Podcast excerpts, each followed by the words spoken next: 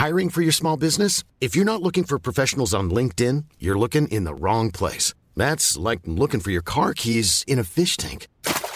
LinkedIn helps you hire professionals you can't find anywhere else, even those who aren't actively searching for a new job but might be open to the perfect role. In a given month, over 70% of LinkedIn users don't even visit other leading job sites. So start looking in the right place. With LinkedIn, you can hire professionals like a professional. Post your free job on linkedin.com slash people today.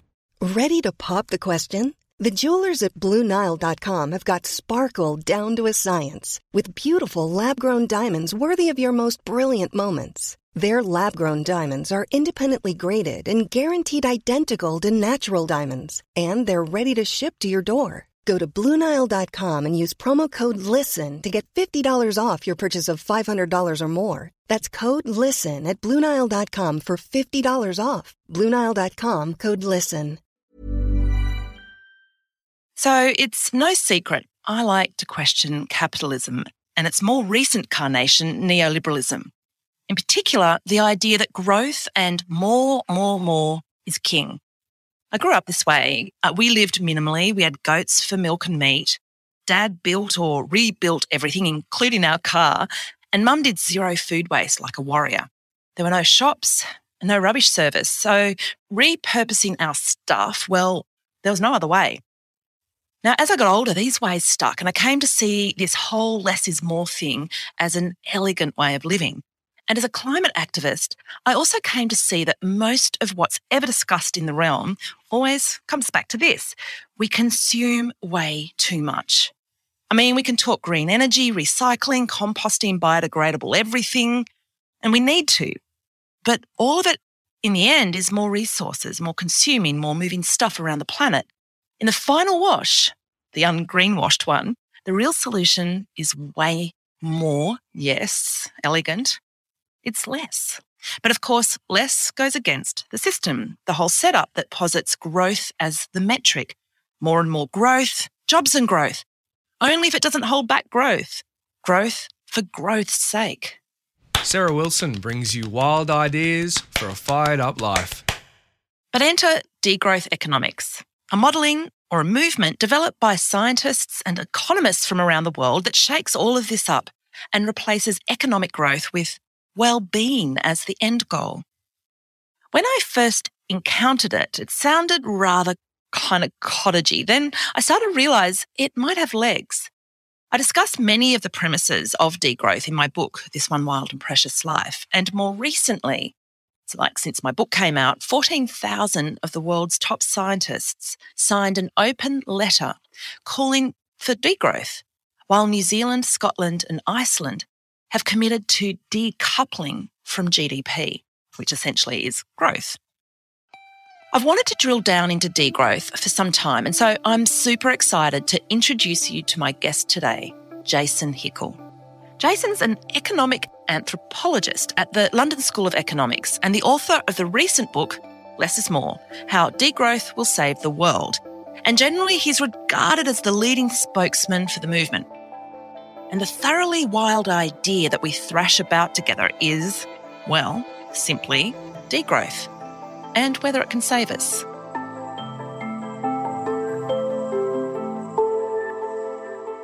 So degrowth is an idea that has been around for a couple of decades, but has really gained quite a lot of popularity uh, in recent years, uh, mostly in response to the climate crisis. And so it's it's quite a simple proposition, really. It simply says that rich nations, in particular, have very high levels of resource and energy use, and this is driving ecological breakdown on a global scale. By the way, with with consequences that affect the poorest communities in the global south most. So there's a deep injustice there as well. And the argument is that rich countries don't need further growth. They can achieve high levels of human well being and even improve human well being without growth. And at the same time, while actively scaling down their use of resources and energy so as to achieve a rapid decarbonization line with carbon budgets for 1.5 degrees, right? And also while reducing resource use to effectively reverse ecological breakdown. Simply, by scaling down less necessary forms of production, so so forms of production that we don't actually need for our for our well-being, and organizing the economy instead around human needs, well-being, social use values, rather than around capital accumulation and corporate expansion. that's kind of how it that's kind of how it boils down. So it's um it's very different from I mean when, when people hear degrowth, they quite often think of things like a recession. But it's totally the opposite of recession in the sense that a recession is what happens when a capitalist growth addicted economy fails to grow, it causes absolute social chaos, right? We have a deeply unstable system where if even a single year of no growth means chaos and poverty and inequality and so on. So degrowth is different because it's a planned reduction of specifically excess forms of resource use uh, in a way that actually supports people and reduces poverty and reduces inequality, et cetera. So um, so that's kind of it. Yeah. Yeah. If I've heard it right, I mean, really what you're doing is taking growth and that kind of capitalist model out of the equation as the goal. So instead of saying, hey, growth, growth, growth is our goal, it's about replacing it with something else that doesn't exploit resources and cause massive inequalities. Is that right? Yeah, exactly. So um, right now we have a we have a rather absurd economic system where the objective, I mean, and this is this is wild if you think about it. The um, the dominant assumption is that all sectors of the economy should grow all the time regardless of whether or not we actually need them to, right? So, regardless of what we're producing, we just need to keep producing more. this is absurd at the best of times, but it's particularly absurd and dangerous in the middle of an ecological crisis.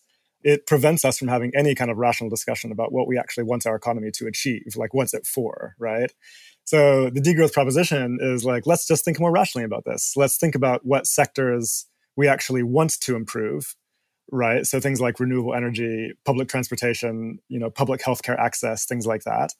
And then what sectors of the economy are clearly destructive and we can all agree are socially less necessary and should be actively scaled down. So things like SUV production or private jet production or industrial beef for you know, instance, fast fashion, yeah. for instance, you know, planned obsolescence, the practice by uh, by which companies uh, produce products that are designed to break down in order to increase turnover and increase corporate profits, et cetera, et cetera. I mean, there are clearly huge portions of our economy that are totally irrelevant to uh, to human well being, and which we can actively reduce. So that's the main idea here. Now, of course, immediately people will want to ask, what about jobs? if you're reducing these sectors, then isn't that going to, to have an impact on, on employment? But the answer that ecological economists give is very simple and quite inspiring, really. They simply say, look, as your economy requires less labor to produce the things you need, then you shorten the working week and you share necessary labor more evenly, right? So you take the gains in terms of more free time. And you can introduce a public job guarantee to ensure that anyone who wants to can train to participate in the most important collective projects of our generation. Things like regenerating ecosystems or you know building out renewable energy capacity or retrofitting homes. With a living wage uh, you're doing dignified socially useful work. And the final piece of this is really you just uh, you you decommodify the core social sector to ensure that everybody has access to the public goods and services that they need to live flourishing lives healthcare education public transportation should be accessible and available to all at a high standard so what this effectively does is it, it redistributes the use of resources and energy in a way that is organized more around human well-being and improves people's lives while scaling down what is organized around elite consumption. One of the arguments that I'm sure you've heard over and over, which I've also heard over and over, is that, and it's used to justify the current system, is that capitalism and growth is what has brought us, you know, all the all the good things, you know, wellness and less poverty and all these things that you've you've just referred to. A lot of people, such as you know, and they cite, of course, Steven Pinker's books and Bill Gates and Jordan Peterson are all on board. They all argue that capitalism has brought these wonderful things, and we shouldn't be getting rid of it. But you've gone toe to toe with all of these people, haven't you, on this argument? Yeah, yeah, no, it's interesting. It's a, um, I mean, it's a, it's a very dominant narrative, and it's also very compelling. I mean, if you just look out at the world, then you see, oh, we have a capitalist system, and oh, you know, people live longer lives than they did in the past, right? So, so it, like it, on some sort of very visceral level, it seems to make sense. But actually, it's it's not accurate, and it's not supported by by empirical evidence. So let's think about this. So first, we need to understand what capitalism actually is, right? When most people think of capitalism, they quite often just assume we're talking about markets and trade, just in some generic sense. But markets and trade, of course, were around for tens of thousands of years before capitalism. And of course, they're innocent enough on their own. What distinguishes capitalism from previous economic systems is that it is specifically organized around extracting, accumulating, and maximizing profits. And it has to do more of this each year than the year before. And that's what we call growth, basically. So that's the overriding objective of the system. And to achieve that goal, capital needs to exploit nature and labor. It basically needs to take more from nature and labor than it gives back in return. I mean, that's the basic mechanism, the core logic of capital. And so it should come as no surprise that, in fact, it generates inequality and ecological breakdown on a vast scale. now, once we understand this, then there's no reason to assume that capitalist growth in and of itself automatically produces human progress. And in fact, for the first several hundred years of capitalist history, so from 1500 onward, it did exactly the opposite. It caused declining life expectancies, declining nutrition, declining wages for ordinary people, human catastrophe on a grand scale everywhere it went. Um, and also, remember, it was imposed on most of the world through colonialism, which involved the genocide of indigenous peoples, the mass enslavement of Africans. Slavery.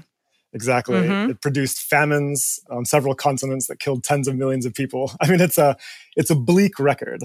It wasn't until the late 19th century, so quite recently, that we finally saw improvements in social indicators beginning in Europe. But remember, this did not come out of thin air, and this is the important point right? So, so what changed? Basically, progress was fought for by progressive social movements that organized collectively and won things like labor rights, minimum wage laws, the right to vote, public health care, education, decent housing, sanitation. I mean, basic, in fact, kind of socialist provisioning, effectively, and quite often against fierce resistance by the capitalist class, right? I mean, it's not like capitalists were willing to give these things, they fought them tooth and nail. So these are the things that really drive improvements in well-being. That's what matters, right?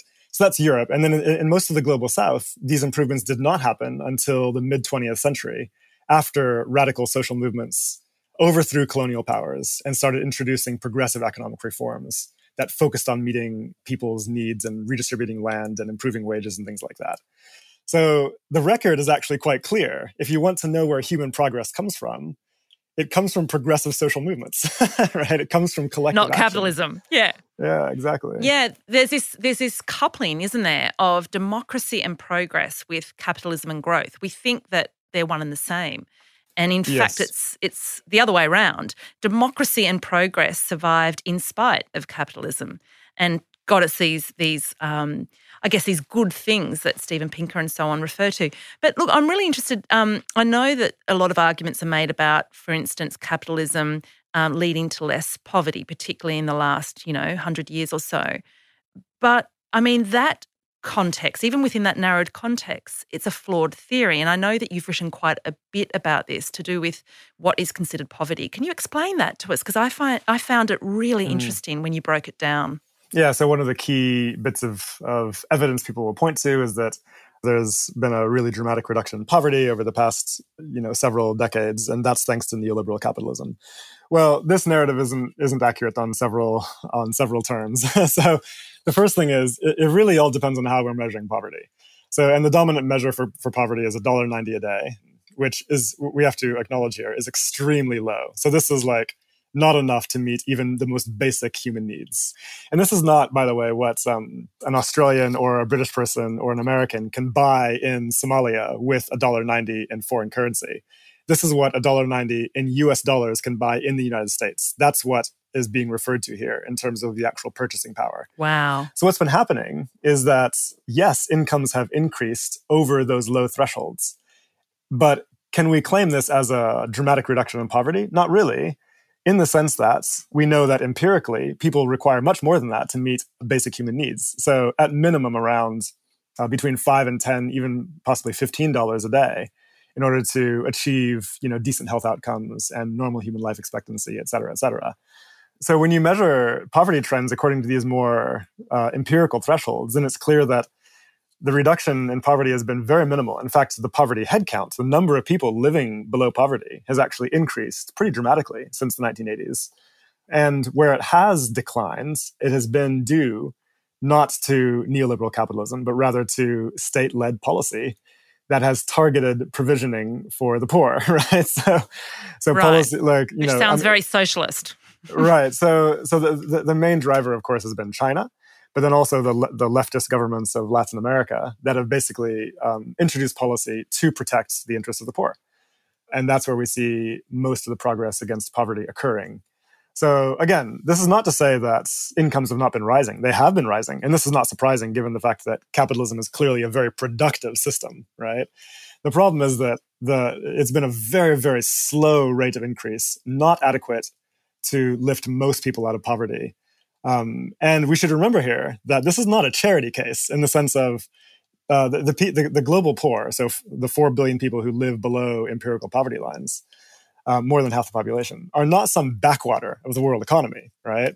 They, uh, they are core to circuits of capital accumulation. They are the ones that produce the things that capitalist corporations rely on. I mean, look around you at the clothes you, you consume and the tech, the tech gadgets and the things you eat for breakfast in the morning, bananas, whatever it might be, right? You know, tea, coffee.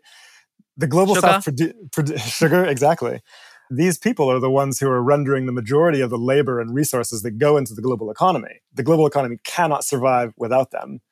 Capital accumulation is impossible without them. And yet, in, in return for that, they receive literally pennies, literally pennies. Uh, so this is a deeply unjust system, a deeply uh, a deeply wasteful system in the sense of since most of the value is being accumulated by rich people, then it's not. I mean, all of this growth is not benefiting the majority of humanity. To the extent that growth relies on huge amounts of resource and, and energy use, this is a deeply ecologically destructive system. I want to come back to some of that um, equity stuff in a moment, but I want to ask a fairly obvious question that we've left ourselves open to. If not growth as a goal for societies in terms of determining progress and wellness, then what? Are there some other examples that you can point to that are working that can replace growth, growth, growth as the end goal? We know empirically what really matters when it comes to social progress and human well being. And this has been demonstrated over and over again. What matters is people's access to the core goods that they need to live good lives. Things like housing, healthcare, education, transportation, water, energy, good, nutritious food, right? These are the things that ultimately matter. of course, there are other things that matter as well. But when it comes to core gains in human progress, these are the things that matter. And so we need to make sure that at minimum, these are established as accessible to all. The second thing that matters is a fair distribution of income. Over and over again, we see that where you have a fair distribution of income is where you have more efficient improvements in social in social well-being. And that should not be surprising at all. Inequality is deeply corrosive to human well-being. So in other words, it's not just any production that matters. And remember, capitalist production is just like it's just about any production. What matters is what we're producing uh, whether people have access to it, and how income from that production is distributed. So when you take that into account, this explains why countries like Spain, uh, Spain has 55% less GDP per capita than the USA, right? So less than half of, of the US's GDP per capita. And yet Spain outperforms the United States on all major social indicators, including a life expectancy that is five years longer, right? So if countries like Spain are able to perform so well with uh, relatively little GDP per capita, we need to ask what's making that possible. And the reason is simply that they have a less commodified economy. They distribute income more fairly. Um, and these are the key, the key, things that matter. We see that over and over again. So the idea here is like, instead of just uh, pursuing aggregate growth and just hoping that magically solves our social problems, let's instead uh, think about what we actually want to target, right? If we actually want improvements in wages or improvements in soil quality, let's target those things directly. That's a much more rational way to approach the economy. Yeah, yeah. And you've, of course, got countries like Bhutan who have used um, happiness as their, their sort of indicator of progress. There's countries that have been experimenting with, with those more wellness mm. indicators. Yeah. yeah. I mean, yeah, that takes right. it to another extent, but it's got to be thrown in the mix, doesn't it? Yes, absolutely. And in fact, so, uh, you know, Bhutan is a good example of uh, a country that's organized itself around a different kind of metric, uh, a very sophisticated metric, I'll add.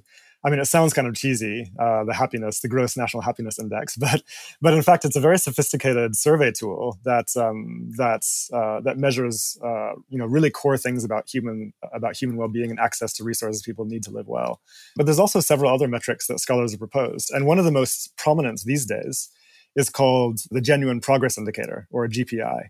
And what it basically does is it is it starts with GDP, and then what it and what it does is it subtracts negative social and ecological costs of uh, of of economic production. So it gives you a more holistic understanding of of what we're doing and how it's harming or benefiting uh, human lives and the ecology. If politicians were to switch out GDP for something like GPI, they'd be incentivized to uh, introduce policies that improve, uh, hu- you know, human and ecological health while reducing uh, negative outcomes. And, and that would be a step in the right direction, I think. Yeah, so use growth where it actually serves us as opposed to just growth for growth's sake. Yeah. How much could we reduce growth in countries like the global north? And Australia, of course, even though we're in the southern hemisphere, we're part of the global north. Um, how much could we reduce growth and still maintain well-being? I mean, that 55% figure for Spain is that a good indicator? How, how much should we reduce growth? When it comes to this question, it helps to think about real resources and real goods rather than about uh, GDP, because GDP is a bit of an abstraction that that uh, that is not super useful here. So let's think about real resources and energy, for example. These are the core things that like underpin an economy, and that's what matters also in terms of ecology. So right now, rich countries and the U.S. and Australia are are the worst. they use a crazy amount of resources and energy, several times over the sustainable level. And yet, interestingly, they still have a tremendous amount of poverty, right? And so we should ask why. Like, if they're using so much resources and energy, why do they have so much poverty? I mean, look at the UK and the US where poverty is rampant. It's because resource use is not organized around meeting human needs. It's organized around servicing the interests of capital accumulation, right? So it's this should not be surprising. But here's the here's the key thing. Scientists in the degrowth research community they model that we could meet human needs at a high standard with just a fraction of the resources that rich that rich nations use. So as much as 90% less energy, around a fifth of the resources would be sufficient to meet human needs at a high standard, right? If we organize our economies around human well-being rather than around growth. so so that's wow. pretty that's, that's pretty astonishing. Yeah, and and so that's that's a very powerful finding. And it means that like this kind of reduction in energy use would enable us to achieve a rapid transition to renewables again in time to stay uh, under 1.5 degrees. So people who say that 1.5 degrees is dead they are assuming like that's only true if you assume continued capitalist growth in rich countries right? If you take that assumption off the table and open up the possibility of organizing our economies differently and scaling down energy use massively uh, then 1.5 degrees is well back on the table and we can achieve it. And that should be our wow. objective. I'm so glad you've brought that up because, of course, we are facing a situation where the 1.5 degrees Celsius limit above pre industrial levels is increasingly being presented to us by the, the scientists, the climate scientists, as almost impossible to achieve. But it's always within the context of what is, funnily enough, called green growth this idea that, well, we can just do exactly what we've always been doing, i.e., grow, grow, grow, but we're going to use renewable energy. And that's never really sat comfortably with me as a logical proposition because growth and growth and consuming more and more resources, it just doesn't stack up, does it?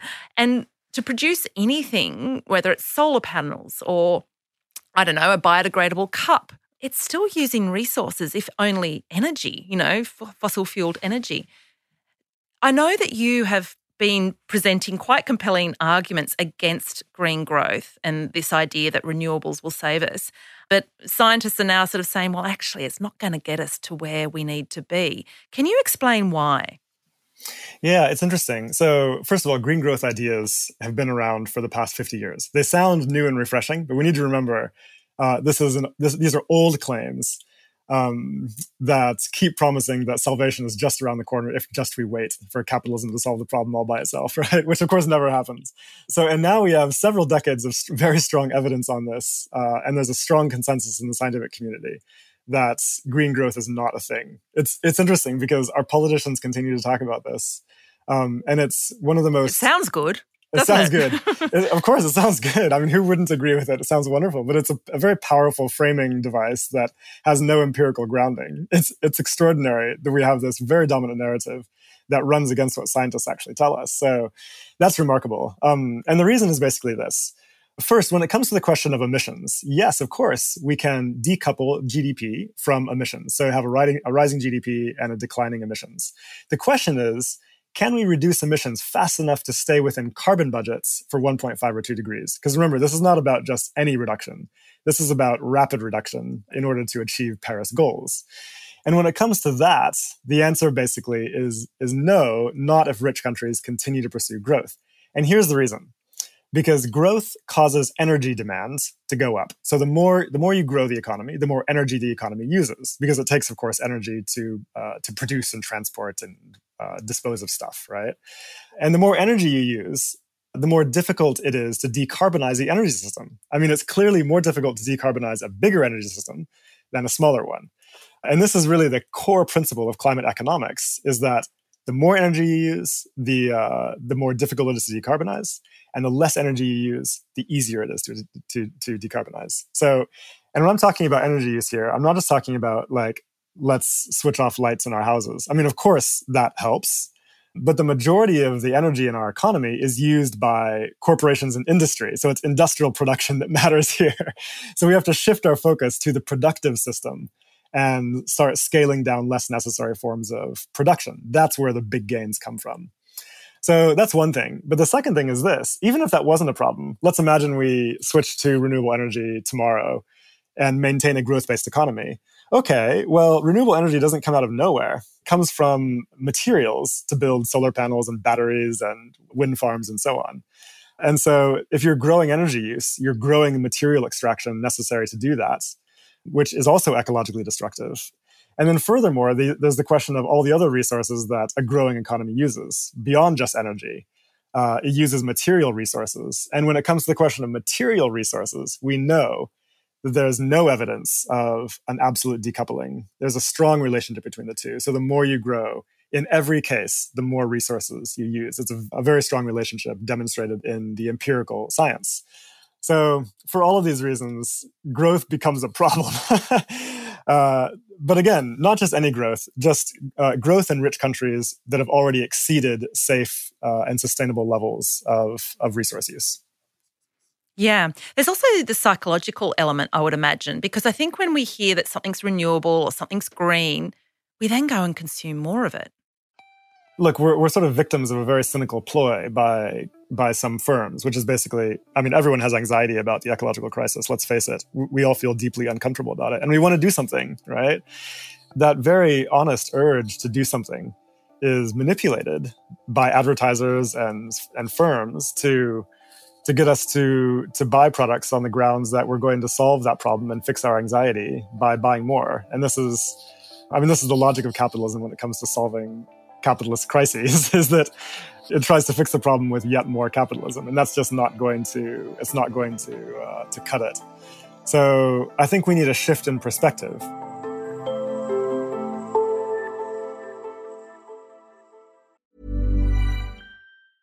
When you're ready to pop the question, the last thing you want to do is second guess the ring. At BlueNile.com, you can design a one of a kind ring with the ease and convenience of shopping online. Choose your diamond and setting. When you find the one, you'll get it delivered right to your door. Go to Bluenile.com and use promo code LISTEN to get $50 off your purchase of $500 or more. That's code LISTEN at Bluenile.com for $50 off your purchase.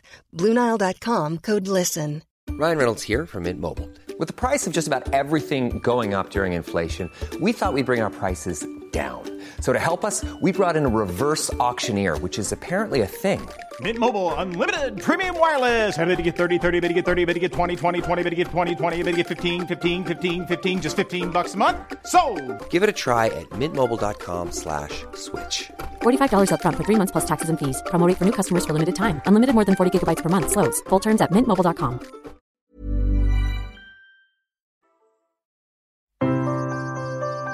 I always say that we're almost got a cult like addiction or adherence to capitalism. We we find it so difficult to see any other models as working or being valid. It's exactly like a cult. We're inside it. We think that anything outside of it is a problem and certainly couldn't cut it. But then there's this common basic logic, isn't there? That we currently consume, at least in the global north, the equivalent of about five planet Earths in resources. Like that can't stack up. That can't keep going. Like, and it's, as you say, it's making us miserable because we are now aware of that. We also know that disposable anything, like single use anything, it's got to go somewhere. It can't stack up. All of that is pressing upon us. It's systemic, so we feel powerless. I think big part of the movement that we need to engage in is actually seeing what an alternative could look like. And I'm wondering if you can sell in for us what degrowth could look like. What could our lives look like if we did change things? Mm.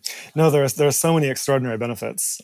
So yeah, so first of all, the the shorter working week and the public job guarantee. This the empirical results on this are amazing. When you have shorter working weeks, there's a huge benefit we see in terms of people's well-being, their happiness, their mental health. Gender equality in uh, in households improves quite dramatically. I mean, there are all sorts of gains here. At the same time, also uh, resource use and energy use declines as well with shorter working hours. And so these are amazing benefits. Um, and they're already rolling out, aren't they? It's not like it's a pipe dream. Parts of Scotland, uh, in France, Belgium has just announced recently that they're going to have these systems where I think employees can opt to run the the shorter week trial, so a four day week trial, and then vote at the end of it whether they want to continue that or go back to five days. So these things are actually starting to happen because the science is that convincing. Yes, exactly. Yeah, there there are several trials of shorter working weeks that have been done already, and several that are underway. So it's a very exciting space. I also mentioned the possibility of a public job guarantee, and these two policies together, the shorter working week and the public job guarantee, would would literally eliminate unemployment. I mean, they would make unemployment uh, a thing of the past, which is what it should be and thereby eliminate also economic insecurity, right? We would no longer have this question of, oh, uh, I'm constantly feeling insecure about the possibility that I will be hungry or not be able to pay my rent, et cetera, et cetera. So that's gone. Uh, and we know that with economic security comes mental health, comes relational stability, comes happiness and an ability to like think about the future more positively, et cetera, et cetera. So it's very, it's very, it's very powerful in that sense. And then several of the other more specific proposals we talk about ending food wastes, uh, dramatically scaling down advertising. We know that with less advertising, people again have a better sense of self, uh, a lot less emotional insecurity. We talk about canceling student debt to liberate people from unnecessary growth imperatives. Uh, all of these things have been proven to A, be very popular when polled. The vast majority of these policies have overwhelming majority support wherever they've been polled and also lead to strong improvements in social outcomes. So this is uh, this is a better society we're talking about. to say nothing about the sense of relief that we will get from having less polluted, less destructive economies, uh, and and being able to live in a world where we're not constantly plagued by the feeling that we are exploiting the living world and exploiting other human beings just to get by. Right? That's a miserable feeling that depresses all of us. So um, a transition to a more just and ecological society, we have we have we have nothing to lose and everything to gain.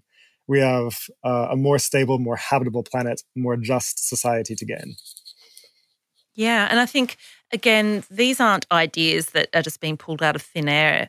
They are being discussed very seriously and implemented in different parts of the world. We had Rutger Bregman on the podcast, who obviously talks about a universal basic income that is being discussed, you know, very seriously in, in different parts of the world. And ending technological obsolescence, that idea of these products that conk out on us and we've got to buy the next version, you know, in this increasingly less amount of time, it feels wrong. All of that stuff, it's like we haven't had a nuanced, discerning conversation about this because we're just caught up in this growth model, which just doesn't serve us. And we've arrived at a point in history where I think that is becoming patently obvious. But I want to go back to this idea of equality, which is, of course, an area that you've studied and worked in for a long time. And you've got a book called The Divide that talks about these themes. But one of the biggest arguments that I'm sure, once again, you've come across before is that, you know, the trickle down theory that uh, was that rising tides will lift all ships, that that if the rich are rich and are caught up in this capitalist dream, it'll trickle down to the poor people. And this is sort of along the lines of what Steven Pinker and Bill Gates talk about. You know, we can sort of donate it down to these poor people in Africa and we'll all get rich together. Now, you've already shown that, you know, this idea of we're lifting people out of poverty is a furphy based on that $1.90 poverty line.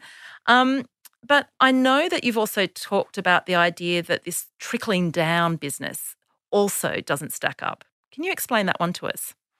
Actually, in fact, it's the opposite. It's uh, in the global economy. There's actually a, a trickle, a, a, dramatic trickle up effect. It's more than a trickle, it's like a flow up effect.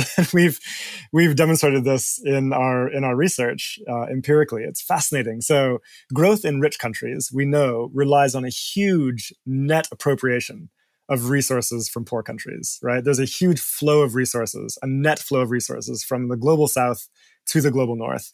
Uh, and this is what sustains high levels of income and consumption and corporate growth in rich countries, right? And it's also exactly what keeps poor countries poor because these are resources, things like land use, things like uh, economic capacity, things like labor that are necessary for human development and meeting human needs. But instead of being able to do that, it's all being roped into servicing northern capital accumulation and elite consumption. And so these are two sides of the same coin. Yeah, I just didn't realize that. I always assumed that, yep, we were passing aid money down to these these poorer nations, and that's how they were being lifted out of their poverty to a certain extent. But not only is it, I think I've got this right, only five percent of all new income from from um, global growth trickles down to the sixty percent. You're actually saying the net effect is such that the global south, so the poorer nations, are funding this this growth, growth, growth model that serves the rich. Yes, that's right. Uh, poor countries are basically developing rich countries rather than the other way around. And that can be difficult for us to get our minds around because we're so used to hearing discourse about aid, foreign aid, foreign aid, foreign aid. And so it seems as though the rich countries are sort of benevolent givers of charity to the poor countries. But in fact, when you look at the underlying economic system, the underlying flow of resources and labor and wealth, it's the opposite. And um, I mean, this has been an argument that global South economists have made for a very long time. And now, over the over the past several years, scientists have demonstrated it in, in empirical terms. Uh, it's it's quite it's quite disturbing, really. So what this means is that um, you know some people will, will say like, look, if rich countries stop growing, then is that going to is that going to harm poor countries? And the answer is actually is actually no. The opposite. um, it's going to mean releasing poor countries uh, in the global south from the grip of extractivism and liberating them to use their resources and labor and economic capacities around human development objectives and meeting human needs rather than around servicing northern growth which is exactly the kind of transformation we need. So this has strong benefits in terms of global equality and uh, and development in the global south too. What's keeping us in this stranglehold? When I say us, what's keeping the global south in this dynamic? Why hasn't it shifted? Why has this been allowed to continue for, for decades now? Okay, yeah. So this is, um, I mean, it, it's a result of of uh, of the way that our global economy is structured, specifically since 1980. Okay, so let me give a little bit of history. We all know that colonialism was a very destructive system that clearly appropriated resources from the global south on a vast scale, right?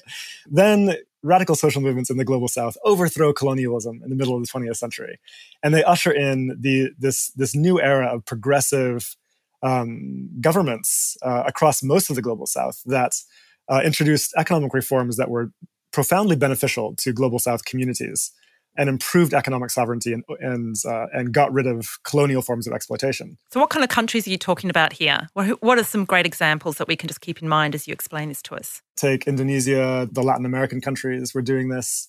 Take Iran, the early post-independence Congo. Uh, over, I mean, over and over again. I mean, the, the the history books are full of these examples. Actually, most global South countries were taking these steps, but what's interesting is that this posed a threat to northern capital accumulation. And northern states and firms reacted with a very strong backlash. In the first case, overthrowing um, many of these progressive leaders. So, like the first independent leader of the Congo, for example, Patrice Lumumba, was overthrown in a Western-backed coup, and there were there were dozens others uh, that suffered a similar fate. Um, and the idea is get rid of these progressive leaders and install sort of more right wing leaders that will uh, serve Western interests a little bit more easily. it was kind of the idea. But then the major the major blow came in the 1980s with the imposition of what we call structural adjustment programs. across most of the global south, imposed by the World Bank and the IMF. And the idea was they were going to leverage their power as creditors to force global south countries to reverse the progressive reforms of the post colonial era and cheapen their labor and resources once again. And Western firms benefited profoundly from this renewed access to cheap labor and resources in the global south, which restored rates of growth in the global north, but had a, a really devastating effects on uh, on global south communities where you know obviously wages declined poverty uh, poverty rates rose inequality increased et cetera et cetera. So that's kind of the world we're living in. Have i got this right? So essentially these these global south countries were getting back on their feet after being colonialized and they were probably bringing in reforms that were a bit socialist they were probably bringing in sort of uh, welfare health schooling, these kinds of things. And the North was like, we don't like the look of this. This is, you know, we're not going to be able to get cheap labor for all these resources that we rely on for our products. And so you're saying that these, the IMF and so on, these big international monetary structures stepped in and interfered and said, sounds like they were kind of making some kind of threat, like we will, I don't know, add extra interest rates to your loans, to your debt if you don't change? I mean, was it that kind of thing? Are you talking, when you say that they sort of were leveraging, is that what you're talking about? So first, the, the, key thing to understand is that is that borrowing in the world economy is mostly in foreign currency and mostly in the U.S. dollar. What that means is that is that interest rates are very closely tied to what's happening in the U.S. economy. So global South countries had been borrowing uh, from U.S. lenders and in, in 1980, um, the interest rates on these loans shot up really dramatically from low single digits to to, to double digits, like 20%. Um, and they became unpayable. And so global South countries were threatening to default on these unpayable loans. Uh, Wall Street lenders were overexposed to these bad loans. And they said, look, if these defaults happen, then uh, it's going to cause the US financial system to collapse. And so we can't let this happen. We have to intervene somehow and force them to repay back these debts. And that's what they did through these structural adjustment programs. They're like, look, you have to repay the debts. We're going to roll your debts over for a little while in return for you reversing all of those progressive reforms that you've been instituting over the past couple of decades. That was their main instrument for kind of pushing back that progressive reform movements. Uh, and and that's still the world we live in today. Wow. I'm so glad I asked this because you explain it really well. I've heard of these moments in history and I haven't quite understood how it all links together and lands us where we are today. But that gets close to making sense to me as a very uneconomically literate person. But I guess one of the arguments that comes up for me, again, no doubt you've you've come across it, is that if we're going to be talking about degrowth and if we're wanting to ensure um, equality insisting that some of these developing nations, which have been on the back foot for so long, also adhere to degrowth. Is is that part of the degrowth movement, or are there sort of yes. exceptions made? Yeah, so this is interesting. I mean, of course, there's been a strong pushback against degrowth. And one of the arguments people will say is, oh, no, you can't force global South countries to stop growing. And the, the funny thing is that no one has ever claimed that they should. I mean, it's literally not part of degrowth, of, of degrowth policy proposals or science. And so it's literally a straw man that people just like to repeat because they feel triggered, I guess or they want to smear the movement, but it's not true. Uh, I mean, even, even a cursory reading of degrowth will liberate people from that false assumption. The degrowth applies to the global north. We need to reduce our consumption and we can allow these developing nations almost to catch up and we get to some kind of what threshold, some point where we're consuming the same amount and it's dramatically less than what it was before as, at a global level. Is that what we're saying here? That's right. Yeah. So degrowth is targeted specifically at rich countries, which have an, uh, an, excess use of resources and very high levels of energy use. So that's key. And again, the rich countries are the ones that are res- that are overwhelmingly responsible for climate and ecological breakdown. But no, I mean the, the tricky thing is that there's there's no country that that succeeds in the way that we would want to see, but there are some that get pretty close. The one that always pops up at the top of these lists is Costa Rica. Costa Rica has managed to achieve really pretty remarkable uh, human health and well-being outcomes, including a life expectancy that's longer than that in the U.S. Right? Um, it has well-being levels that match the Scandinavian nations, and it does that almost entirely within planetary boundaries. So it has very modest levels of resource and energy use. And so that's that's pretty impressive. And the reason for that is that they have had a progressive government for the past half century that has invested heavily in public health care and other forms of public provisioning that have just really ensured that people have access to to decent lives. Now, that's not to say that Costa Rica doesn't have problems. It does. It clearly does. And so um, we have to qualify this by saying we we still need much better. But uh, it's a it's clearly a step in the right direction. I've got to ask, and this is one that you know I'm asked all the time when I'm talking about this this idea: is is there enough time to change an entire system which dominates the globe? In my mind, I'm thinking it requires a world dictator to kind of impose this upon us because rich people aren't going to give this up. You know, when uh, our nations, we're not going to give up our consumption and our growth model and spread the resources and drop our ownership of things, our consumption of things to arrive at that sweet spot in Costa Rica together with all the poor nations. Like, is there enough time or should we be sticking to the green economy model?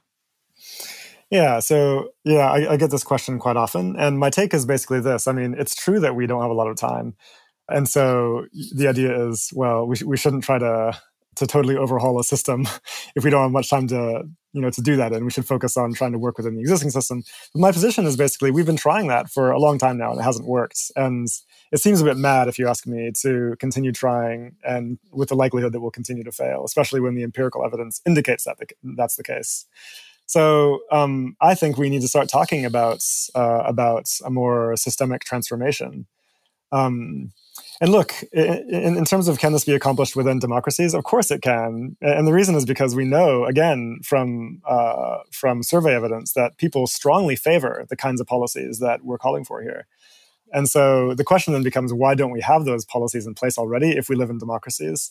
And the reason is because this has not yet ever really been up for a real democratic debate because our political parties have not taken these ideas on board and put them forward. And because of high levels of political capture, whereby campaign finance and so on, uh, elite interests are overwhelmingly represented by our politicians. We're going to need a strong political movement to kind of realize and bring into being the desires that people actually have for how the economy should work. And I want to emphasize here that environmentalists cannot do this alone. It's highly unlikely they'll be able to achieve such a movement. There needs to be an alliance between environmentalists and labor movements. That's going to be really crucial here. And so we need to align and foreground demands that benefits working class communities, such as the shorter working week and the living wage and the, uh, the job guarantee and the universal basic services, all of which are core to a just transition.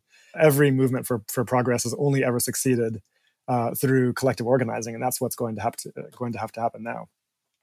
So, for those of us listening, what kinds of things can we do to that effect? What are the questions we can be asking? What are the forums we can be engaged in?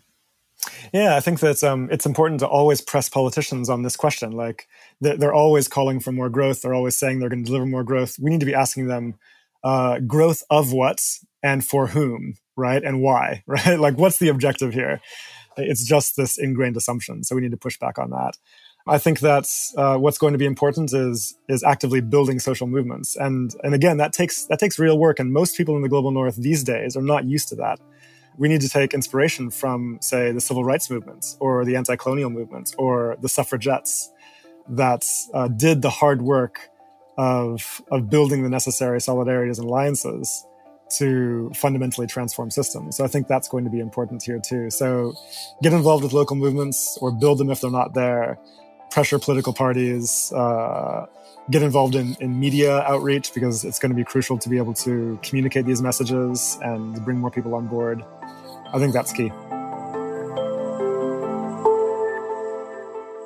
Well, it's all certainly a tricky and complex, and while I personally find fun topic, I've spent a lot of time wrestling with it over the years, the past two or three years, explaining it or defending it to friends who are less, well, less is more than me. So here's where I land with it all when I'm debating it at, I don't know, barbecues or dinner parties. The current system is broken. We can't keep growing on a finite planet. We in the West consume the equivalent of five planets worth of resources every year. And we can do the maths, right? It doesn't add up. Now, capitalism has certainly served its role. It definitely brought about some betterment. But we shouldn't get too romantic. Capitalism is not directly coupled with progress or democracy. Now, it's operated very nicely in tandem with these things in some of our recent history, for sure. But its primary driver, growth, is now, in 2022, largely unprogressive and inequitable, if not undemocratic. So, degrowth presents a logical proposition, I guess. Do progress and democracy without the growth. Now, it's very easy to chuck a whole heap of whatabouts at a theory that questions the status quo, like this one. And I'm glad Jason was able to give me some great rebuttals for the next time I get hit with these kind of whatabouts. My mind was blown away by the idea that poverty isn't actually going down, which is the opposite to what a lot of thinkers and politicians I encounter really draw on as a given. Unless, of course, we're willing to accept that a poverty line of $1.90 is okay and has some kind of scientific basis, which it doesn't. That said, I have two remaining whatabouts myself, though. I'm still not sure that decoupling from capitalism can happen fast enough, and certainly not faster than switching to a green economy, which is an argument Jason has certainly made. My other what about is what about we do both? Like, what if we keep the structure of growth for now, but incorporate the humanizing ideas of degrowth that could go a long way to getting us prioritizing growth only insofar as it serves us socially and from an equity point of view, while not stepping over those planetary boundaries? To be honest, it's not that Jason or other degrowthers don't allow for this, like this idea of doing both. Like any theory that endeavours to swing us from a destructive status quo adherence, degrowth exists to drag the pendulum back in some kind of balance, to get us debating better ways, wrestling at those dinner parties, feeling some hope together. As I say all of this, and I'm trying to get my thoughts together after my chat with Jason, I'm reminded of a Wendell Berry quote, and I looked it up just now so I could get it right here with you. The only question we have to ask is what's the right thing to do? What does the earth require of us if we are to continue to live on it? I think that sums it up. Anyway, until next time, my friends, stay wild. Mom deserves the best, and there's no better place to shop for Mother's Day than Whole Foods Market. They're your destination for unbeatable savings, from premium gifts to show-stopping flowers and irresistible desserts. Start by saving 33% with Prime on all body care and candles. Then get a 15-stem bunch of tulips for just $9.99 each with Prime. Round out Mom's menu with festive rosé, irresistible berry chantilly cake, and more special treats. Come celebrate Mother's Day at Whole Foods Market. Imagine the softest sheets you've ever felt. Now imagine them getting even softer over time. That's what you'll feel with Boll and Branch's organic cotton sheets. In a recent customer survey, 96% replied that Boll and Branch sheets get softer with every wash. Start getting your best night's sleep in these sheets that get softer and softer for years to come. Try their sheets with a 30-night guarantee. Plus, get 15% off your first order at bollandbranch.com. Code BUTTERY. Exclusions apply. See site for details.